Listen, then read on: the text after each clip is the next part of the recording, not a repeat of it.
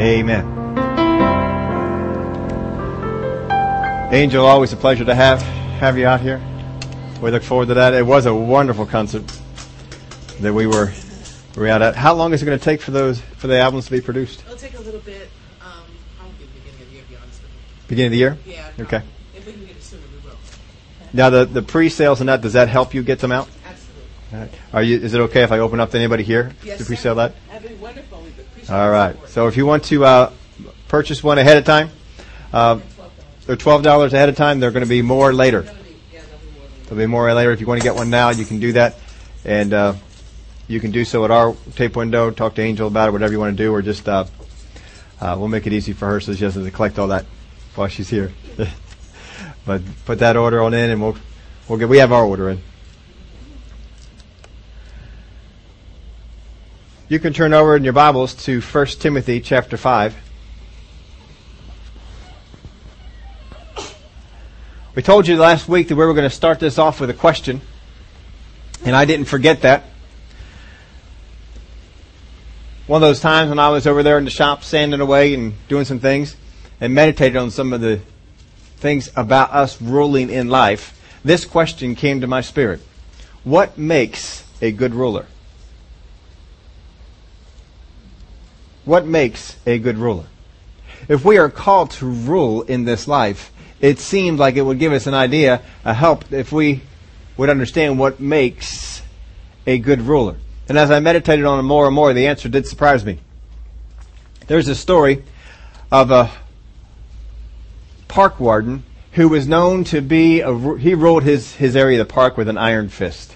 And this guy shows up with a pole and a tackle box to go fishing. Looks, looks like he was going to go fishing. He had a pole and a tackle box. And so the park warden came up to the man. He's got the pole and the tackle box, and he says, I need to see your fishing license. And he says, Why?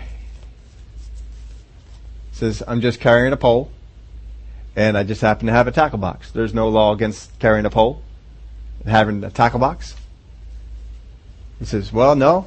I guess there isn't any law against having a carrying a pole and having a tackle box. All right, you can go on. But this warden, he was suspicious. Like I said, he ruled his, his area with an iron fist. He was tough. So he says, I'm going to follow this guy because I just know he's going to go fishing. I know it. And so he followed him, and the guy waded through. Eventually, he crossed over the river, waded through these rapids, and the warden followed him right on through and got soaked. But he stayed with him. The man went up, hiked up uh, this hill, and then hiked back down the other side, and the warden stayed right on his tail. He crossed back over the river. Once again, the warden comes right on through, crossing over the river there with him. And then he goes through these really thick briars. And the warden got all cut up, but he stayed right with him. He's bleeding, he's soaked, but he stayed right with him. This guy kept this up for two miles. And the warden did not let him out of his sight. He kept him right there. And finally, the man with the pole sat down on the side of the river, opened up his tackle box, put some bait on the hook, and threw the hook into the water. And he, the warden popped out, and he says, Aha! I knew you were going fishing. I caught you now. He says, Well, yes, warden, I am fishing, and now you can see my fishing license.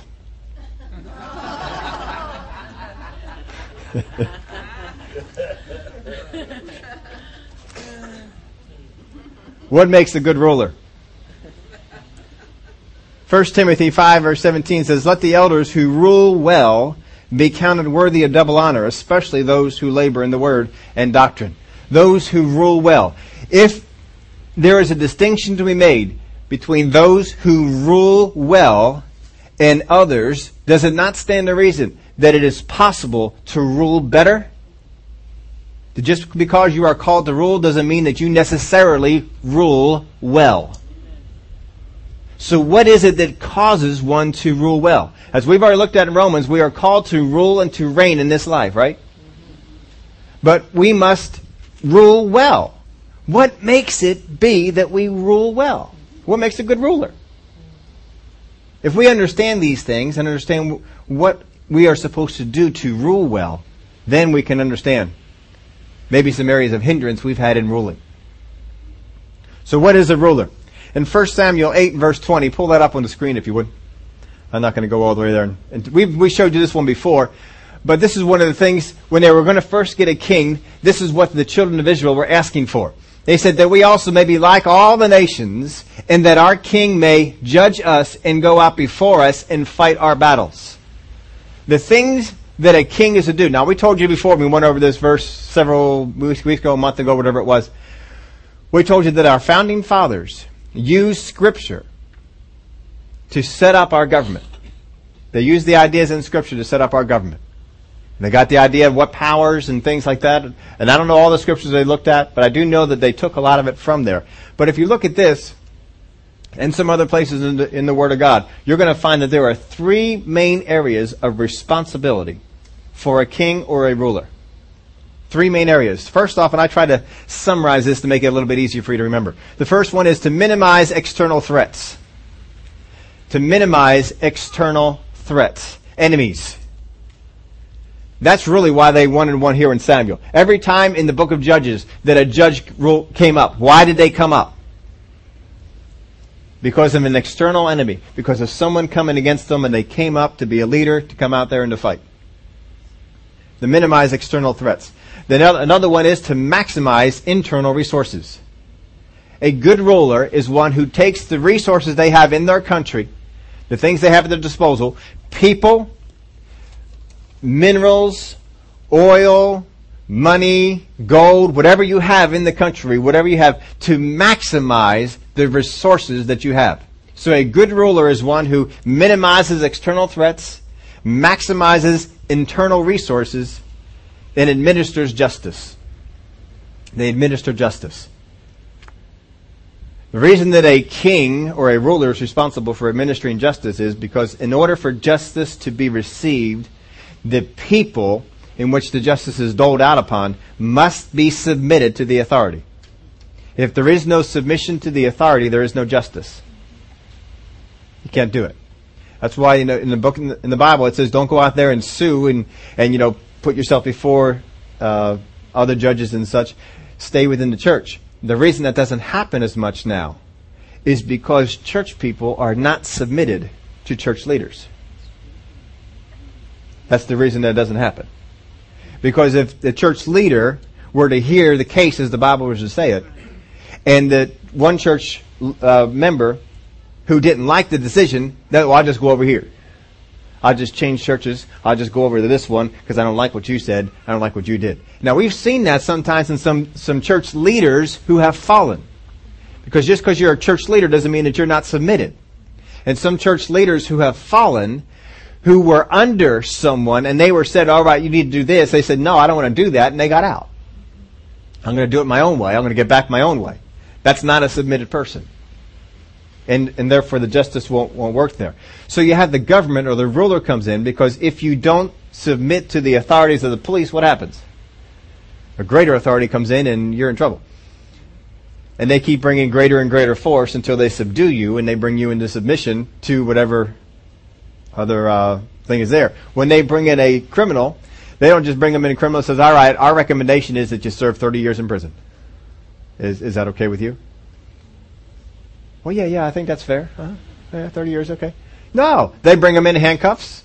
They have guards with guns around them. And they don't say, is this a good idea? They say, this is what you will be doing. We're not asking, we are telling you.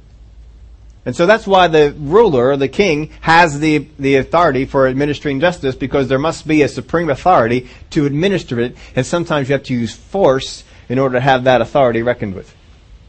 So, to minimize external threats, to minimize external threats, maximize internal resources, administer justice. Now, in the area of ruling and having dominion, where has most of our focus as believers been?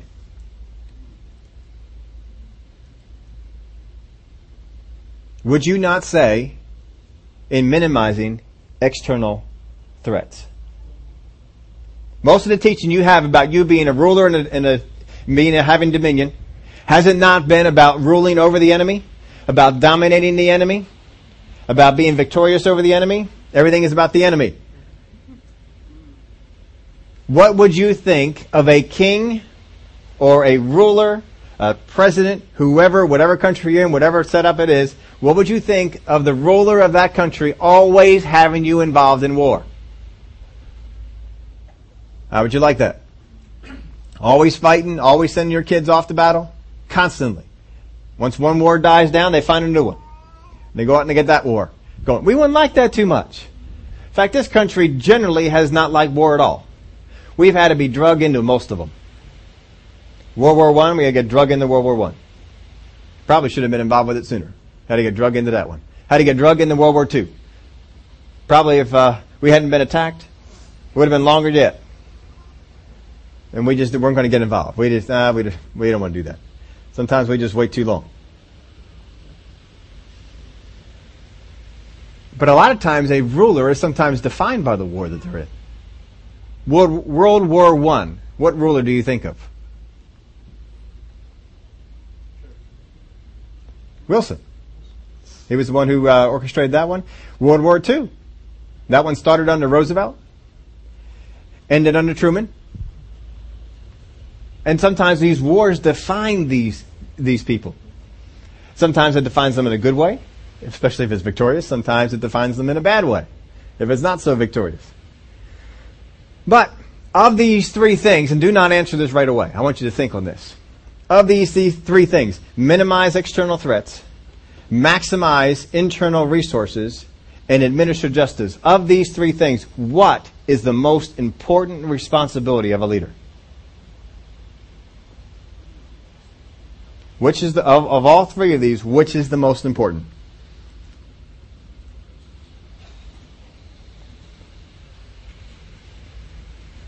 There is no right answer. There is no right answer to this question. It depends on what is going on. If all the world is at war, as it was in World War I or World War II, is administrating justice the top priority? Because pretty soon there would be no justice to administrate. We had to fo- we needed to focus all of our efforts on the external threat because it was growing and it was big. World War II was the same thing. It was growing, it was big, and it was going to take over us if we didn't do something. While we had allies to fight the war with. But once it was done, should we continue? Should that still continue to be the top priority? What you will find is that a good ruler understands the responsibilities of a ruler and spends the time on each priority as is needed. Depends on what's needed. Now let me give you a couple of rulers here. When, when Saul first comes into office, he takes over the office of the kingship. What is the first thing he takes on? Philistines. First thing he does is he rounds up all the troops because we have an external threat, and the greatest thing at that moment is Philistines. It's not whether my neighbor built a fence on my property. That's not such a big deal right now. The biggest deal is Philistines are taking away our fences. They're taking away our homes. They're burning our, our farms. And this isn't good. We need to get rid of Philistines. That was the big thing. So he rallied everybody up and they got that taken care of. And they worked on that threat to subdue it when David, David spent a whole lot of time working on external threats, didn't he? He expanded the kingdom of Israel bigger than it had ever been before or since. It was large. It was a very large kingdom. He had a lot of nations that were subservient to him. They paid him tribute money, and he did a lot for bringing money in. Money was, gold was common, silver was common. Silver wasn't even counted as a valuable thing because it was so common. So much, so much brass. Mean, people even What's, what's brass? Eh, it's no big deal. It's nothing. Silver, eh, maybe a little bit of value there. Gold, okay, we got some. But he's got so much of this stuff in there. Where, what did David do, though, of the three responsibilities, which one did he slack off on? Administering justice. When his son rose up, what did his son say? Well, if I were a judge, he knew where the holes were. The holes in his father's kingdom was he's not administering justice quite right. And I'm gonna, I'm gonna use this one. I can't do anything about the enemies. He's doing a great job on the enemies. As far as internal resources, we have more internal resources right now than we've ever had. So the only thing I can really focus on is justice. That's about it. Where was Solomon's focus? Just looking at the first three kings of Israel here. Solomon's focus, was it on internal resources? The king who came up after Solomon was King Rehoboam. What is the, one of the things that they, they said to King Rehoboam? If we're going to serve you, we want you to do something. Stop the taxes. Your dad has been taxing us. Your dad has been driving us to work and to build. We've had to build temples. We've had to build houses. We've had to build all this sort of stuff. And we've been building and building and we can't take care of our own stuff and we're paying taxes at the wazoo. I mean, come on. Give us a break on this stuff. He worked on internal resources so much. He was driving them. He's building buildings. He's making gold plated stuff and he's just got internal resources all over the place. And what about justice? What was his prayer to God? Give me wisdom that I can administrate justice. He focused on justice and apparently he did pretty good in that area. So he focused on those two. What area did he leave go? External threats. Because what happens during the end of his reign and into the next one? They got problems with enemies. People are revolting against Solomon. They're not paying tribute money anymore. The next one, they have battles again to go, come on. David had stopped all that. So you cannot just focus on one or two. You must change the focus. And believers have done this. We have kept our focus on the enemy from the time we have been taught I have dominion until the time we go on to be with him. We focus on the enemy. We focus on dominating the enemy. I am not sick. I am not going to give in to sickness and disease. I am not going to let the enemy bombard my mind. I'm not going to let the enemy do this. It's all about the enemy. We completely focus on taking care of the enemy. If you do that, are you a good ruler? No. You're not ruling well. You need to mix this up a little bit. You need to get out there and work on some other things. If we're going to be a good ruler, we must manage and reprioritize each area as the need changes. You got to look for the need. How do you know what the need is? There are times that you as a Christian need to focus on external enemies. Let me show you something here. This is not in your outline. You'll have to write this down if you want it. Over in Luke chapter 4.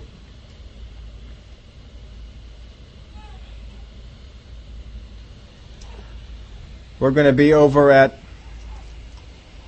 Verse 13. This is at the end of Jesus being tempted by the enemy, by the devil. He had tempted him for these, this time. Verse 13. Now when the devil had what? When the devil had ended? When the devil had ended every temptation. I want you to understand this. Satan is not always attacking you, nor is his kingdom. They come and they go. There is a time of attack. There's a time they pull back. Even with Jesus, he ended. And look what it says. He departed from him until um, an opportune time. He was looking for another opportune time. He came after him with everything that he had and it didn't work. And so he went away. Understand this. You, can, you will be attacked by the enemy, but it will end. It will end. It will then pick up again down the road. But every attack has an end. Every attack has a beginning. You talk to some Christians and they start with, they're under attack today, tomorrow, next week, the next month, the next year. They're still under attack. They're attacked, they're attacked, they're attacked, attack, attack, attack. What's their focus then? As far as the ruler is concerned, what is their focus? External enemies. Can they manage the priorities? No, because they are convinced of external enemies are a constant, and so they must continually do this. If they always focus on the one area, what happens to the other two? If the other two areas never become a number one priority, what happens to them? They get weaker. All three of these areas at some time in your life need to be the number one priority. And it's going to be different. One of you will have external enemies as the number one priority. Someone else might have internal resources as the number one priority. Another one's over there administrating justice. And some of you are thinking, what in the world is administrating justice? How am I, as a ruler, supposed to administrate justice? We'll get to that. Because you've got to know what each, each one of these things are. You need to focus on these three, but you need to move, move it around. And you need to know when to move it around. There are some Christians, if you talk to them, they are always under attack. Oh, the devil's attacked me today. My car ran out of gas. Sometimes you just want to say, dummy, put gas in it. they got a, they got a cure for that. Go to the gas station.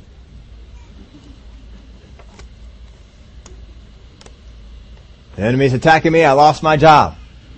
Oh man, that is so bad. I, and you begin to talk to them some about, well, they're always late. Then they're leaving early. Then they're sick one or two days a week. And then they only work half the day when they're there. They're not always prepared. And you begin to wonder, why did you get that job? How did they, how did you keep that job that long? That's not attacking the enemy. That's you being stupid. Don't be stupid. Yeah, sometimes we're always putting things under attack. Sometimes they are not an attack.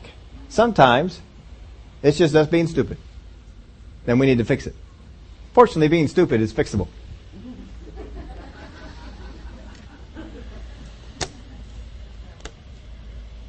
Yes. The easy way is just stop it. I mean, sometimes some of the things people are doing, just, just, mm. I don't know, slap them, do something, get them, get them right. We just gotta, we just gotta fix that thing up.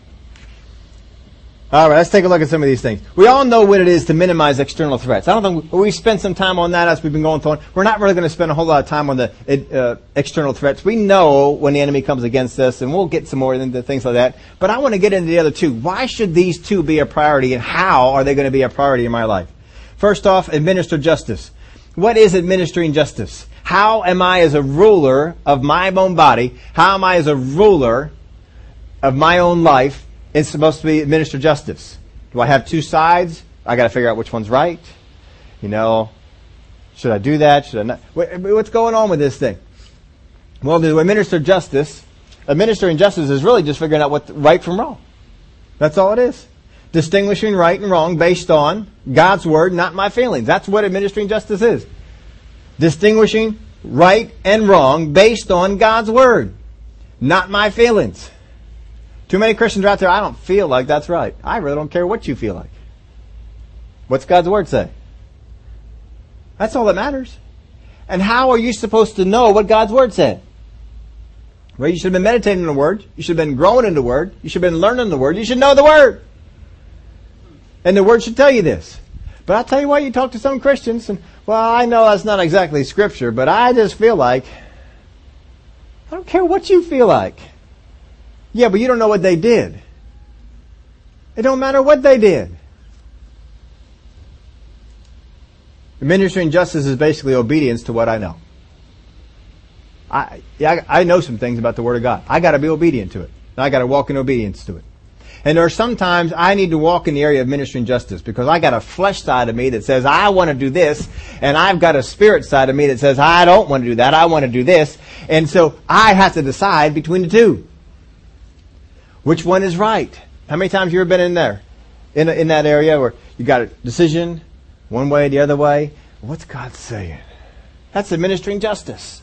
That's spending time and figuring out what's right. What's the right thing to do here? What's the wrong thing to do here? That's being a ruler of your kingdom. So you can keep yourself out of sin, keep yourself on the good side, keep yourself doing the right thing. Do you know that administering justice helps you in the area of defeating enemies? Think of it this way. If we, as a country, have a lousy judicial system, maybe that's not too hard to imagine.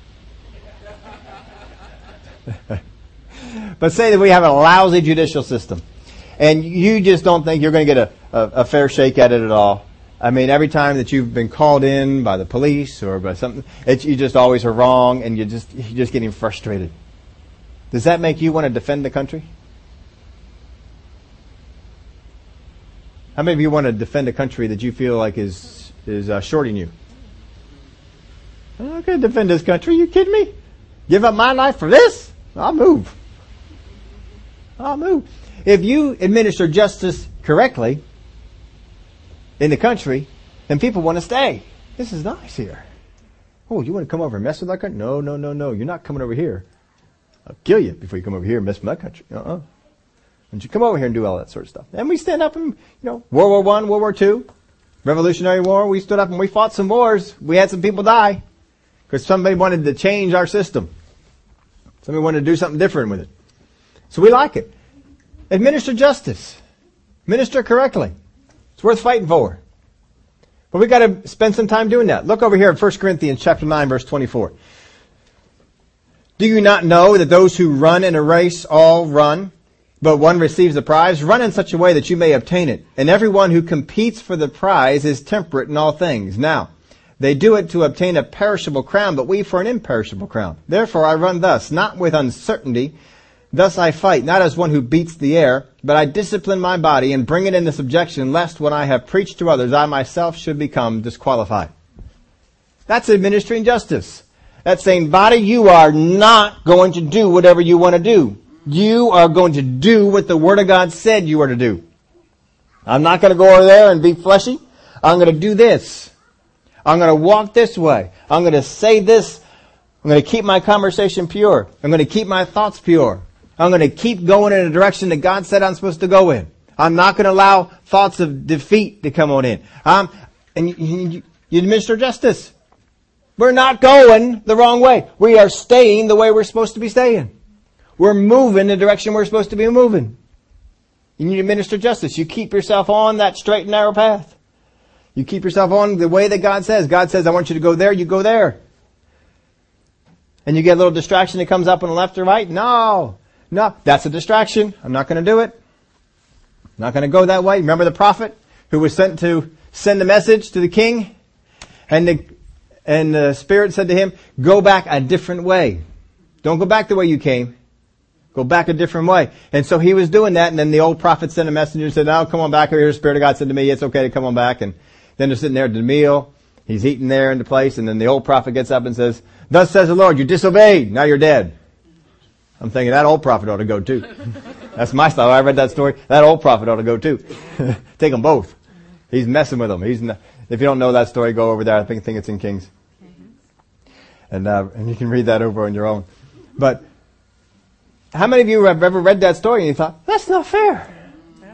I mean, the young guy, he was doing what God said and he gave in to this other guy because he thought God said something to him. He's still saying he's obeying God. He didn't obey what God said.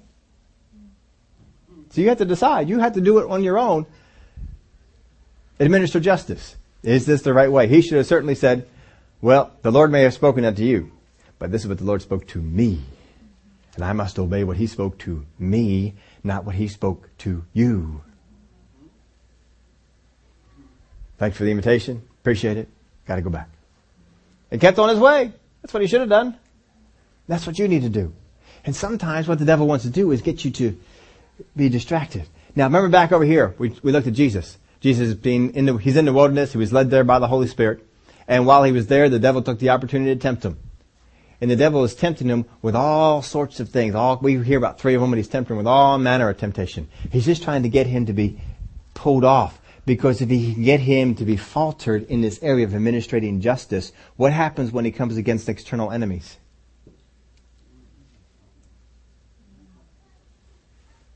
Is Jesus as powerful to come against external enemies when he comes to the cross if he gives in in the area of administrating justice? No, he's disqualified because the reason he can go to the cross is because he was tempted in all ways as we, yet without sin. So all the devil says is all I have to do is get him into sin and he can't come after me. If the devil can get you to follow after stuff that you shouldn't be messing with, it affects how you can go after him. So if he's losing in the area of external, the external enemies, if he's losing, you're beating him in that area, then he's going to come over here to administrating justice. Let's see if we can subvert, let's see if we can get them into temptation. Let's see if we can pull them off. They've been spending time in the Word. Let's see if we can get them spending time in other things. They've been meditating on the Word. Let's see if we can get them to spend time meditating on worry and cares and concerns. Let's see if we can do that. Because we can get them to worry and be on cares and concerns. And then when they come after me in those areas, ah, they have no power. They have no strength. Let's get them going over here. Ruler has to do what? Needs to rule well. Maximize internal resources. Well, these are simple. I mean, most of these we already know. If we're going to maximize internal resources, these are the things that I have at my disposal. These are not things that belong to the enemy. These are things that belong to me. They are mine. They have been given to me. And I have them at my disposal. One thing is grow in the Word. Keep growing in the Word. You keep hearing the same messages over and over again, you're not growing in the Word. You keep going over Matthew, Mark, Luke, and John. I mean, Matthew, Mark, Luke, and John are good. But there are other books in the Bible. Go out there and read them. Well, I just like Ephesians. Great, you like Ephesians. You need to get into Galatians too. You need to get into Corinthians. You need to read Genesis once in a while. You go out there and read Samuel, Kings, Chronicles. Oh, that's the Old Testament. That's the Old Testament. It's still the Bible. You need to get out there and know what these things are going, going on. What about Jeremiah? When was the last time you ever read Jeremiah? When was the last time you ever read, ever read Ezekiel? Well, there's nothing good in Ezekiel. I mean, it's just one of those big, long books. It's just kind of Leviticus. I mean, who needs that? Leviticus. Come on.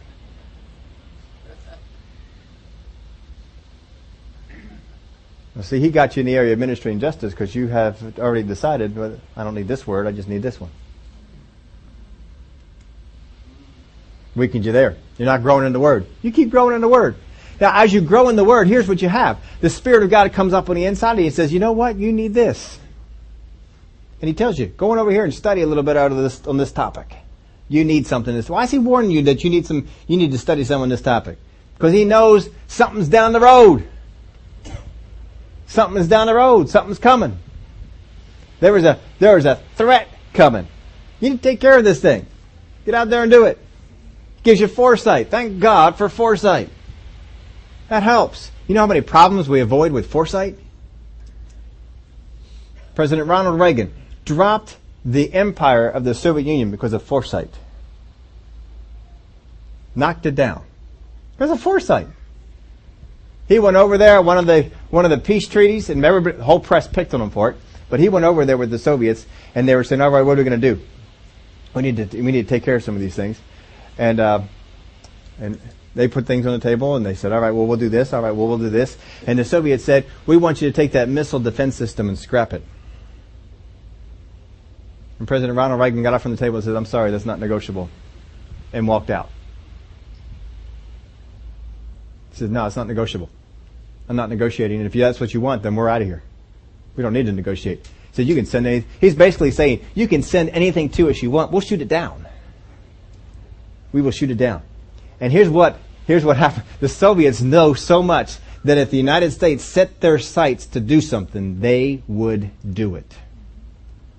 He knew it.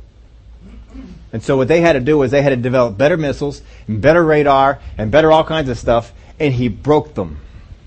Because basically what he says is, we can outspend you guys. We make more money than you guys. We can outspend you. And he was right. And they realized we can't win this battle.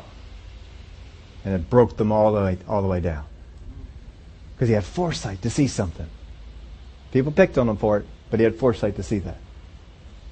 God has foresight into what's coming up in your life. He knows what missiles the enemy has targeted for you.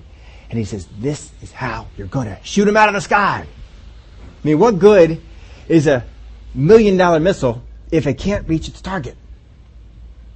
What good is it? If you can shoot it out of the sky, you know, we are the first nation to be able to do that. We're the only one who developed stuff. Have you, you ever, y'all stay up on that stuff? Anybody stay up on that stuff? Oh, I love that stuff. Oh, it's great. We got, we got several missile systems. They can shoot, they're little tiny missile. Shoot it out of the sky. Direct hit, just knock it right out. Mm. That's, that's hitting. That's missiles moving. And they can hit them, knock them right out of the sky. That's so cool. And if you're not into war and all that sort of stuff, this, you ought to love missile defense because it doesn't kill anybody. It just kills missiles. That's all it does. They, they work good. But have, have some idea what's coming. God has an idea of what missiles are targeted for you, and He says, I got some weapons for you. Get them into your arsenal. Bring them into your, to, develop, make them one of your resources. I got some, some weapons over there in Galatians. If you'll study it some more, you'll get them out. If you study Ephesians a little bit more, you'll get it out. If you go over here, you'll see it. You'll pull that out. That'll be a weapon at your disposal. And as soon as that missile comes by, you can shoot it out of the sky. There are times you need to spend your resources on maximizing internal resources. You know what, God? Seems like uh, Satan's taking a break. While he's taking a break, I'm going to build up my arsenal. I'm going to build some bigger missiles and be ready for those things he's going to throw my way. I'm going to get ready for him. When he comes back, we'll be ready. We'll take care of him. And you spend some time on it. And you spend time in the Word. Now, I've talked to Christians. We've been over this before. This will be review for some of you. It'd be new for other other folks, but it's always good to go over anyway. I've told you before. There are seasons that you go through in the Word of God, or in your in your life. There are seasons. There are times you go through a season of just reading the Word. There are times you go through seasons of studying the Word. There are times you go through seasons of more prayer than anything else. There are times you go through seasons of meditating on the Word of God. You better move with the season. Because there is nothing worse than showing up for a ski resort in the middle of summer. That's terrible. Got all the skis, all the equipment, and no place to go. If God has you in a season of just reading the Word, then quit trying to study it, just read it. And get as much in as you can. If, you, if God has you in a season of studying the Word of God, reading is not going to help you out. If God's got you into a season of prayer, and you're trying to substitute it with, with uh, reading or studying, it's not going to help you out as much. But sometimes we get into such a legalistic view of a relationship with God. Wow, I've always read a couple of chapters a day. I always have. I've always read a couple. I need to read a couple of chapters a day. I've always studied the Word. Not into that reading thing, but I'll study one or two verses a whole lot every day. No, I'm just into prayer. I just pray, and God shows me what He needs to do from His Word. That's all I do. Well, you all go down. No, you need to have you need to have some of those phases. I've told you some of the phases I went through. I went through a phase of reading, and I couldn't get enough reading. I could not read it enough. Now I stopped counting, but I know that by the time I graduated high school, I'd read it cover to cover five times. I couldn't read it enough. I'd read it between classes. I'd read it when I had study hall. My chemistry teacher told me if you read your chemistry book as much as you did the Bible, you'd get an A. chemistry wasn't as interesting to me as the Bible was. I was just always reading it. Always had my nose in it. Just reading this and reading that and reading this. And I never set out to memorize anything, but I went up to King's College and took their, their, their Bible test, passed it. One of only, I think it was uh, seven people out of 300 and some passed it. I was the only one who passed it who didn't have any Bible school education. And so I, all that meant was I could opt out of the first year of Bible classes. So naturally I did. Went out of them. But then I got out of that reading phase. Now that was hard for me. Because I didn't really know too much about phases. I'm thinking, I've always read and I'm not really feeling like the need to read so much. I just really want to study this thing. I just really want to study and, and get into just study it. So I got into a studying phase. And, and, you'll find that there's different different phases. I can get into a meditating stage stage now and not even pick it up. Not even pick up the Bible. There are days I go through and I don't pick it up. Don't think I didn't get into it. I've got so much of it into me that I can study the Bible without it being in front of me. I do not need it in front of me anymore. Spirit of God can just say, remember that? Oh, yeah, yeah, uh-huh. Yep. And I'll just start going over it word for word. Then, then sit down and memorize it, just going over it word for word in my spirit. Yep, yep, yep. Oh, yeah, I see that. Oh. Oh, yeah. And once I see something, then I go pick it up. God, I want to see it right in front of me. Yeah, yeah, yeah, yeah, I see that. And then I, he'll start taking me on a vein over in here and stuff. But you, you got to be ready for those phases.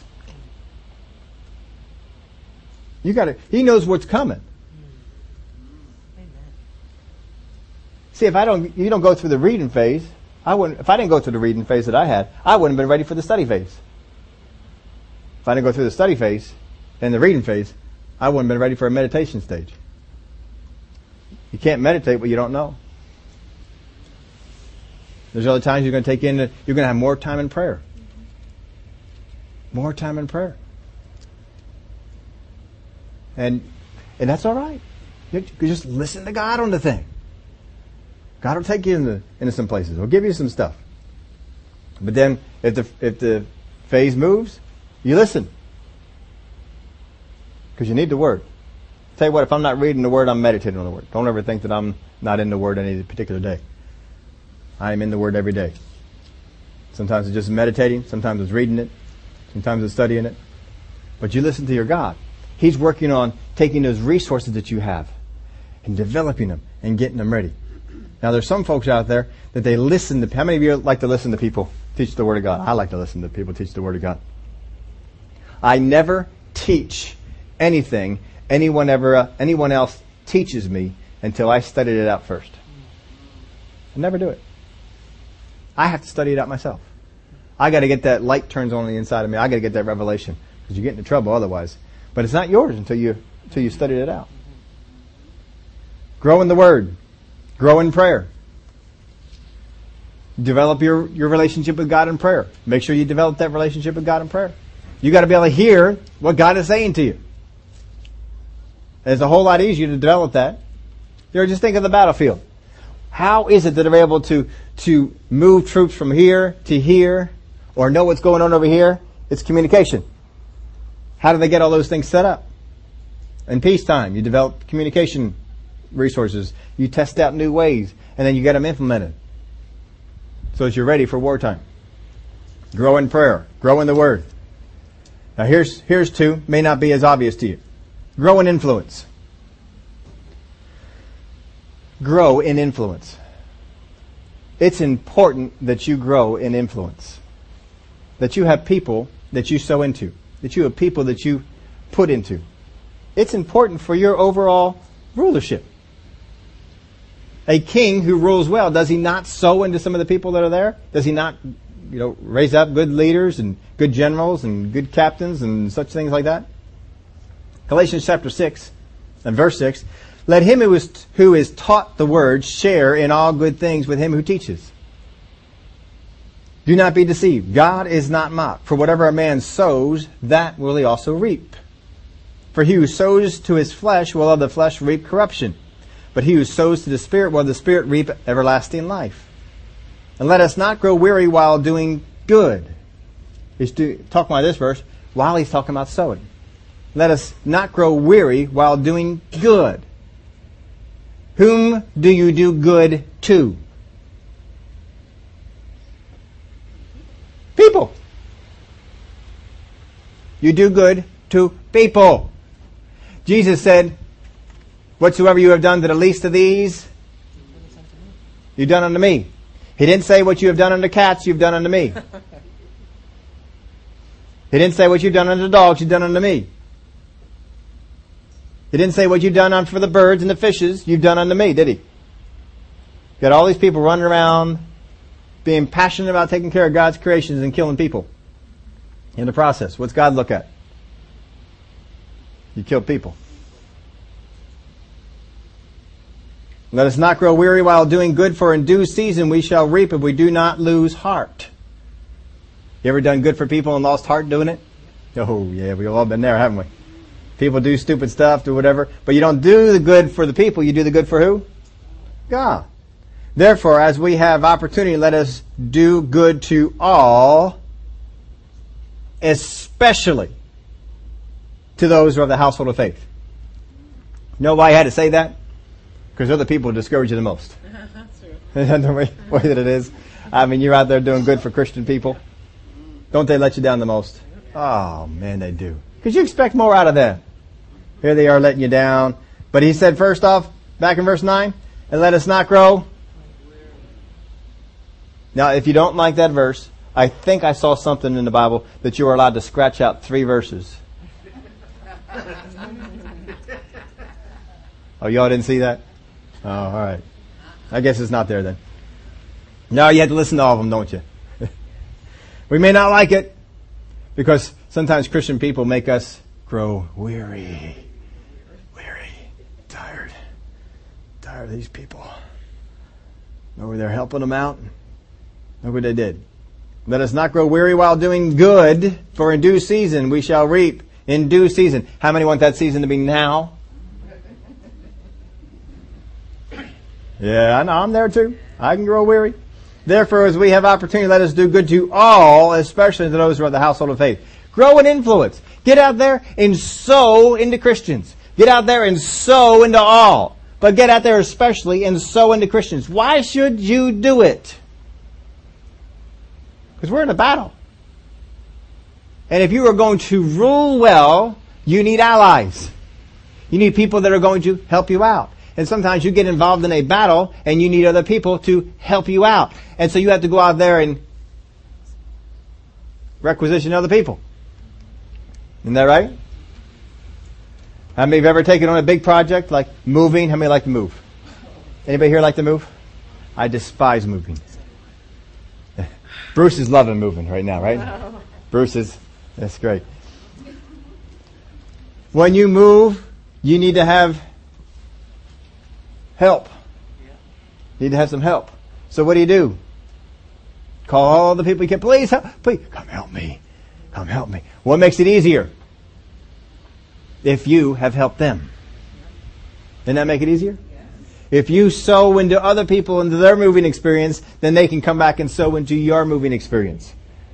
If you sow into other people in their battles they face with the enemy, they can come back in and sow into your battles that you face against the enemy. And so you're out there looking. Who's going through battles? I've got word inside of me. I've learned some word. I've got some word.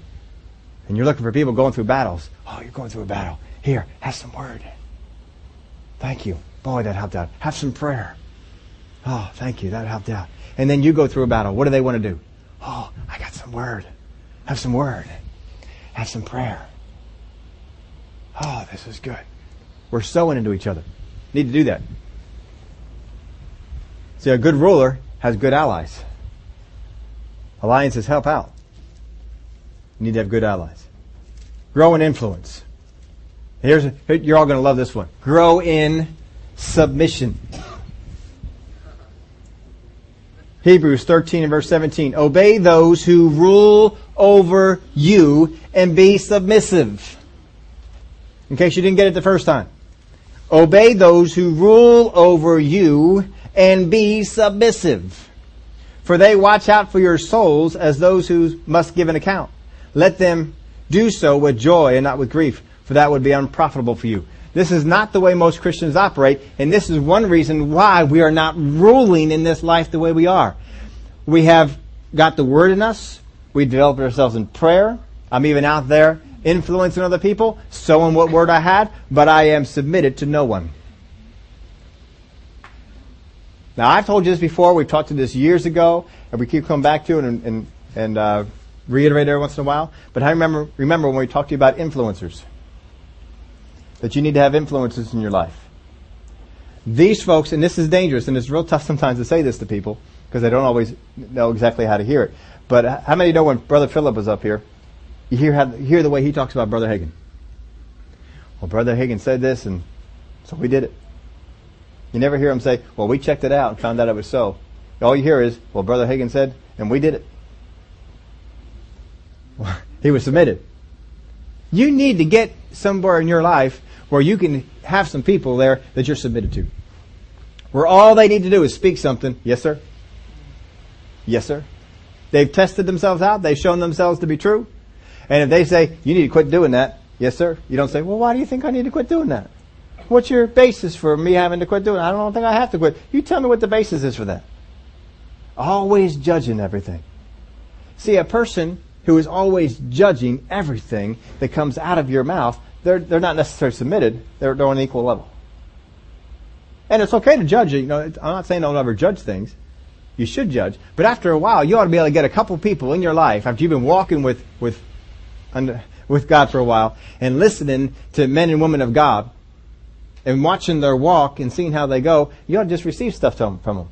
Can you imagine if Timothy gets a letter from Paul and Paul says, quit doing this over here and, says, and Timothy says, I don't think so. I kind of feel like God's telling me to do that, so I'm going to keep doing it. How do you think Paul would have responded? I know a little bit about Paul. Can't say I know Paul personally, but know a little bit about Paul. Paul would not have liked that very well. But you know why people were submitted to Paul? Because Paul sold out to them. He totally sold out. He was there.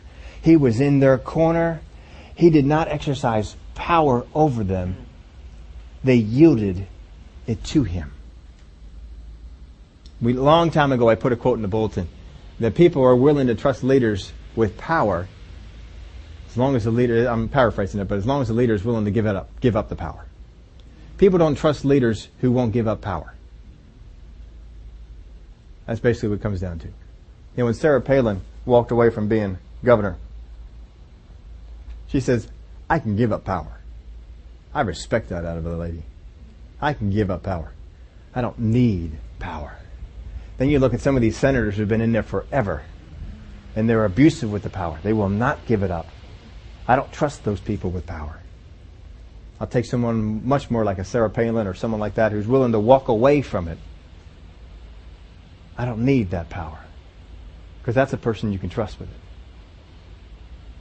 That's what you want to have. But you need to have a couple people like that in your life. Look what he says here again in the scripture. Obey those who rule over you. How do they get to the place that they rule over you? Now don't just say, well, you know, they're, they're kings and such things like, no. And be submissive for they watch out for your souls as those who must give an account.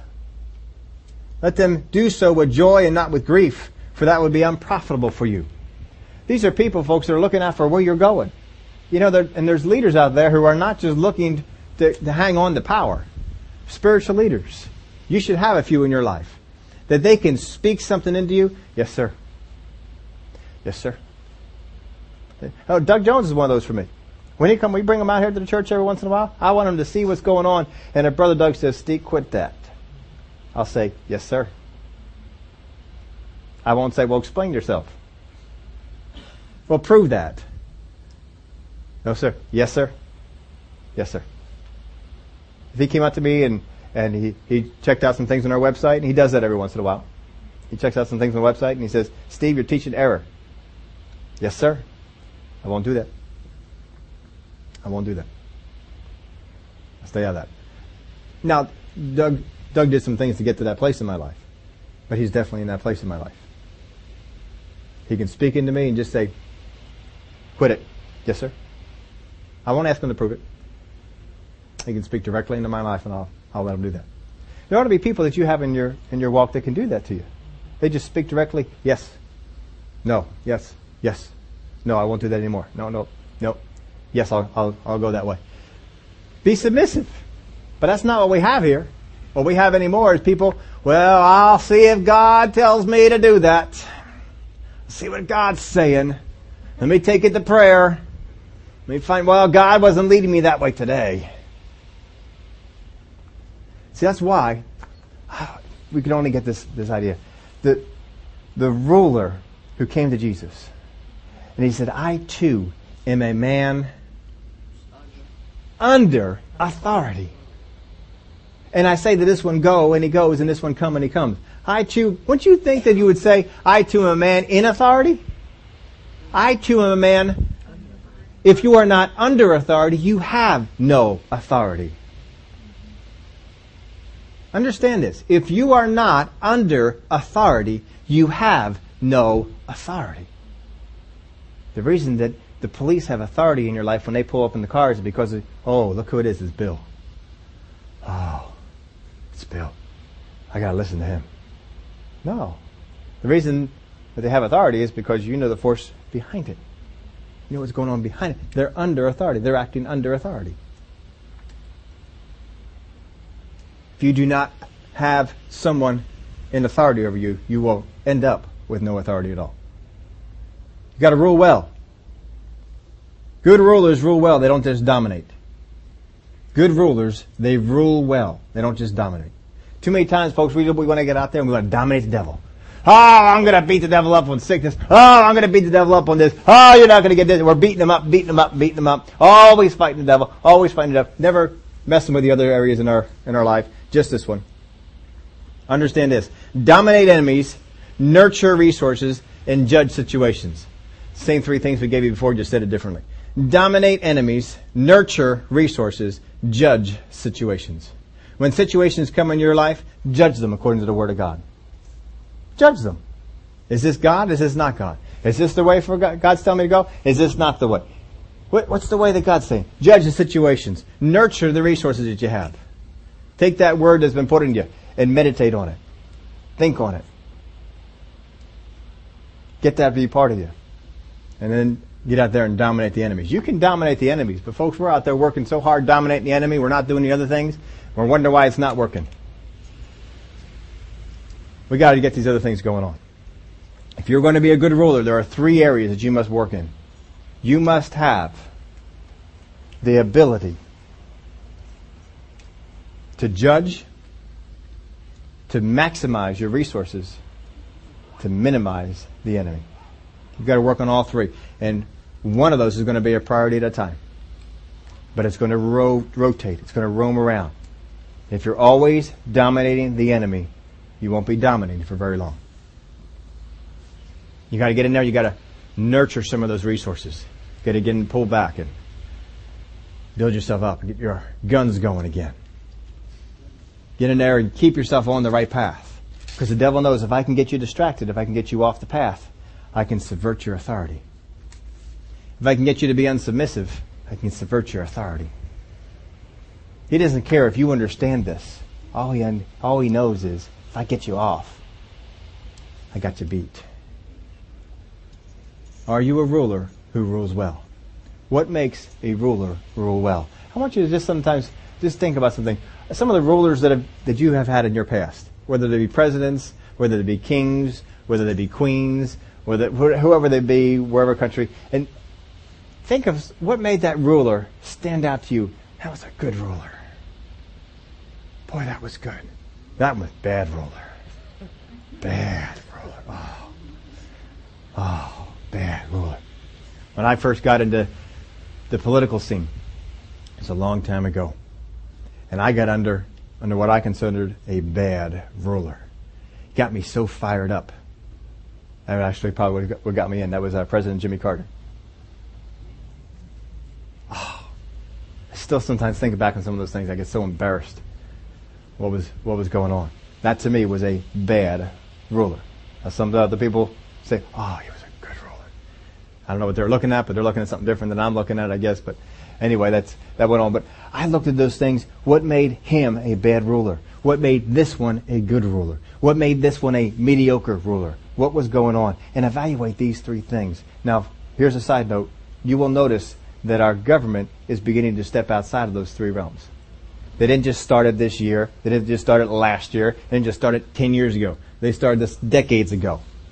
And they've been going worse and worse with it. They keep adding more areas than these three things. Notice the government is not to provide for you. Because you know what? The government cannot produce anything. All the government can do is redistribute. Cannot produce. You produce companies produce, stuff like that. As soon as they start getting outside those three things, that's getting out in the area. I don't care who's in there, Democrat, Republican, Independent, Libertarian, don't matter who's in whatever office. You step outside those areas, you get into un- unchallenged ground. So don't you get into that either. Because here's what can happen. How many times have you got into pulled into a thing where you need to be provisions for someone else? Nobody?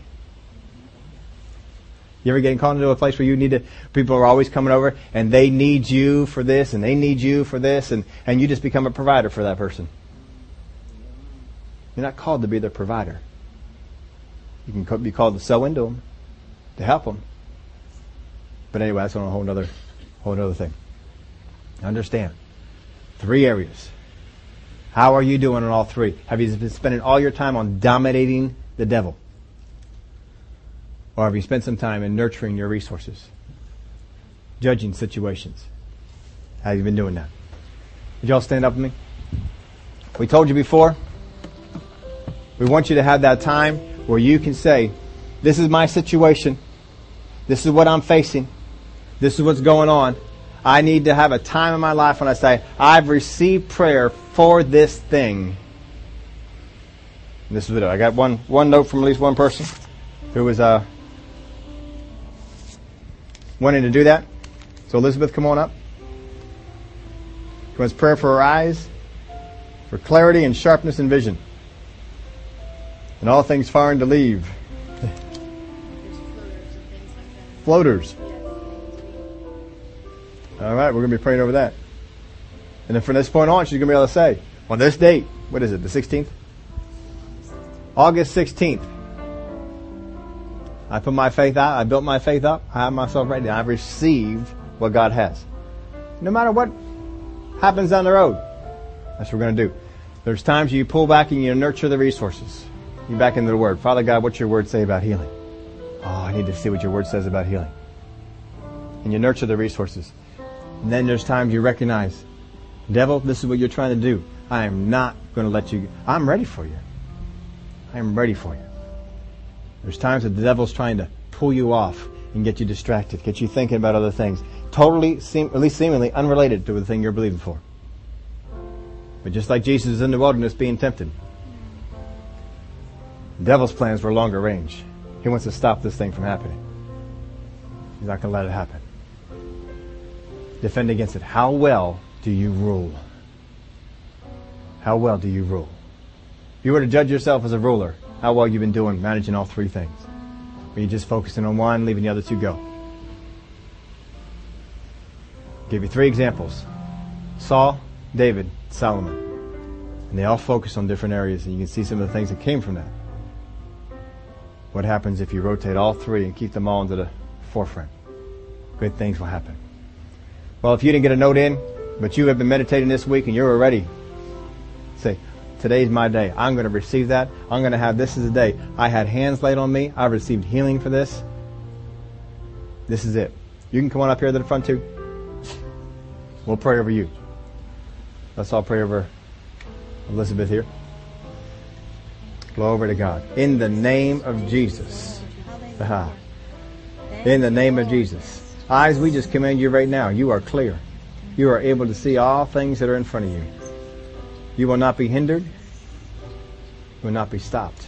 In the name of Jesus, we command these eyes to open up and everything that would affect this vision to try and keep it from being clear. In the name of Jesus, you will not continue on. Glory be to God. Hallelujah. Glory to God. Thank you, Jesus. Hallelujah. Amen. Receive that. Yep.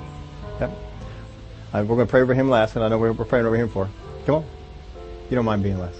Yeah. I think so. Our agreement that I'm healed from osteoporosis and uh, bones. All right. Now, I know you've been on the scriptures. Give me one or two that you've been going over. What did you do this morning? Did it just go out of your head?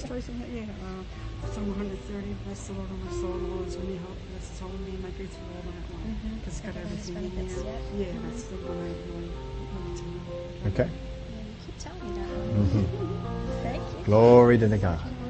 Glory to God. Bones in the name of Jesus. We speak to you right now. They're just as bones in the Old Testament were spoken life to. Life came, yes. Lord. We speak life to you. You will be strong. You will not grow weak and brit- and brittle. In the name of Jesus, there is strength in your bones, strength in the core, strength in the shell, strength in every part of those bones. They have every bit of nutrient they need. In the name of Jesus. This body is healed in Jesus' name. Glory be to God. Thank you, I Lord. want more of that verse of the Spirit. All right. I thought you were up for him. Uh, No, this All right, is this is this different. me. Go ahead. Um, well, you know the type of business I'm in. Mm-hmm. I know finances always comes from and I don't get caught up in what the dangers of the happening. So just, you know, calling it the finance says, we'll be there because you've been provided, but just keep me out of the circle around me. Hmm, All right. Father God, I thank you for the wisdom that comes from you. Lord Jesus, you said if any of us lack wisdom, that ask of you and you give it. So Father, right now we thank you for the wisdom of God. It goes with Dwight every place he goes. That any of these things that try and pull him outside of your circle, your way, and pull him into another, Father, he'll spot it right. Oh, no, no, no. That's, that's wrong. That's not right. Down in my spirit, I can tell that's right. That's not right. That's wrong. I can tell from the Word of God that's wrong. That's not right. I can tell from the light that God sheds on my path that is not the way to go. And Father, He'll hold to what you have said because He rules His kingdom well. He's a good ruler. Hallelujah. And He'll keep Himself on that. No, this is where God said for me to stay. I'm under authority. I'm under Him. When He speaks to me, when He lis- says, I listen. Father, I thank you for the help that you give Him in that. And I thank you, Father, that every way that you lead him, you bless him. Just like Abraham, no matter where you took him, he was blessed. And Father, he is blessed wherever he is. And whatever he does, whatever he puts his hand to, you cause it to be successful. Thank you for it, Father. In the name of Jesus. Amen. Amen. Amen. All right, make sure we have everybody. All right. All right, off to school again. Sir. John, when do you head off? All right, so you got another week. All right. Some of these, some of our young men go away to. You leave next Sunday. Yeah, so, so I thought I heard this is this is last Sunday here, except for coming back home and visit some. You're a little further away, about two states. Yeah. Yeah, about. Yeah, I keep forgetting the state that it's in. It's not Delaware. No, it's Virginia. Yeah, Virginia. Okay, so This your first year, right? second. Third. I thought it was the second. This is going to be my third. Wow, boy. Dear Lord, time flies. All right. Hallelujah. Glory be to your name. Hallelujah. Father, I thank you for the Spirit of God that is life inside of Yes. Chad right now. Oh, Lord Jesus. Lord Jesus, I thank you for the way that He will continue to feed Yes. His Spirit on the inside, that He will continue to grow in you, continue to be strong in the things of God. Yes, Jesus. Hallelujah. Hallelujah. Glory be to God. Lord Jesus, you love Chad. you, You love him with everything in you. Yes. You have a call and a direction for him. And this year, Father, that calling is going to be even more clear. That direction is going to be more certain.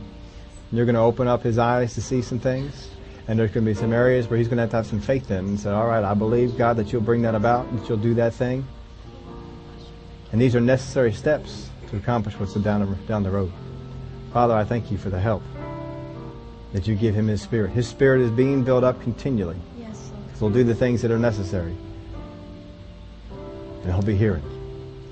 When he has those faith steps, he'll be ready for them. Father, I thank you for it. Thank you for the wisdom that comes from his dad on those things that his dad needs to speak him into his life. And that he'll be submissive and he'll hear. And he'll receive those things. And Father, he'll receive those things that come from your spirit.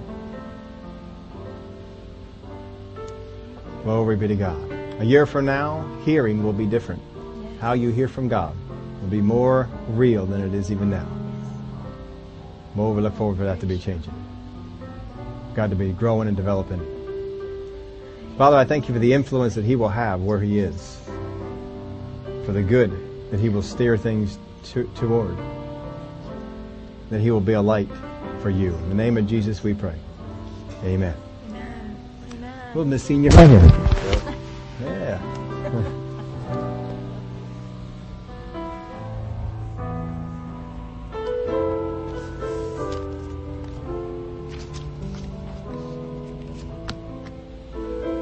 I hope you meditate on this a little bit more. There's more to get out of it. But some of you just have to meditate on and understand what makes a good ruler. It's not just one who can dominate. There's more to it. There's more to being a good ruler than just being a good dominator. Can't just dominate the enemy. But boy, I tell you, when you get into all the things that God wants to develop you in as a ruler, to He called you to rule and reign. It said in Romans, to rule and reign in this life. There are aspects of it we have not fully developed in our Christian walk. But you will. Father, I thank you for the help that you give us. We are ready to develop all aspects of being a ruler for you. To walk in rulership, to walk in dominion, to walk in fellowship, to walk in submission, to walk in all the things that are necessary to make us a good ruler. Thank you for the wisdom that comes from your Spirit and the help that you give us in Jesus' name. Amen. Amen. Well, today's picnic day. We hope you all came ready for a picnic. If you brought picnic